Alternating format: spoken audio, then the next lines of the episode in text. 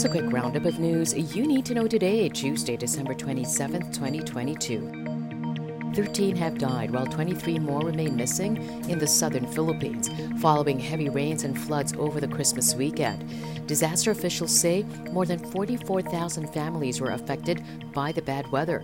The palace says President Ferdinand Marcos Jr. is monitoring and holding meetings with concerned officials to discuss the distribution of assistance to affected residents.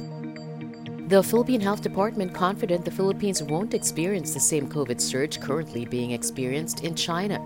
DOH officer in charge Maria Rosario Vergeire cites the country's improved COVID response and Filipinos still practicing minimum health standards despite the easing of pandemic restrictions.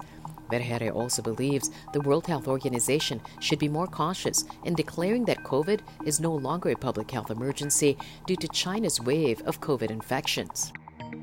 Glitches mar the first day of mandatory SIM registration in the Philippines. Some mobile phone owners say they couldn't access the websites for registration, but telcos say this might be due to the surge in registrants.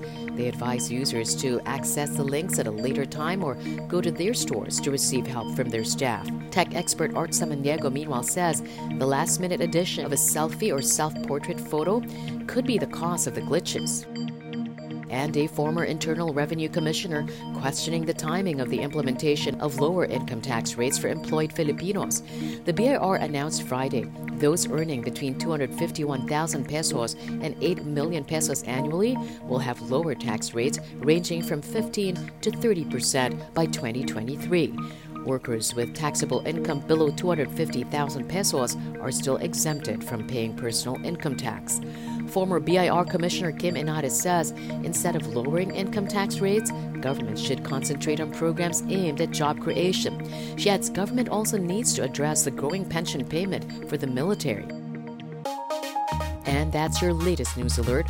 For more stories, go to news.abs-cbn.com and iwanttfc.tv.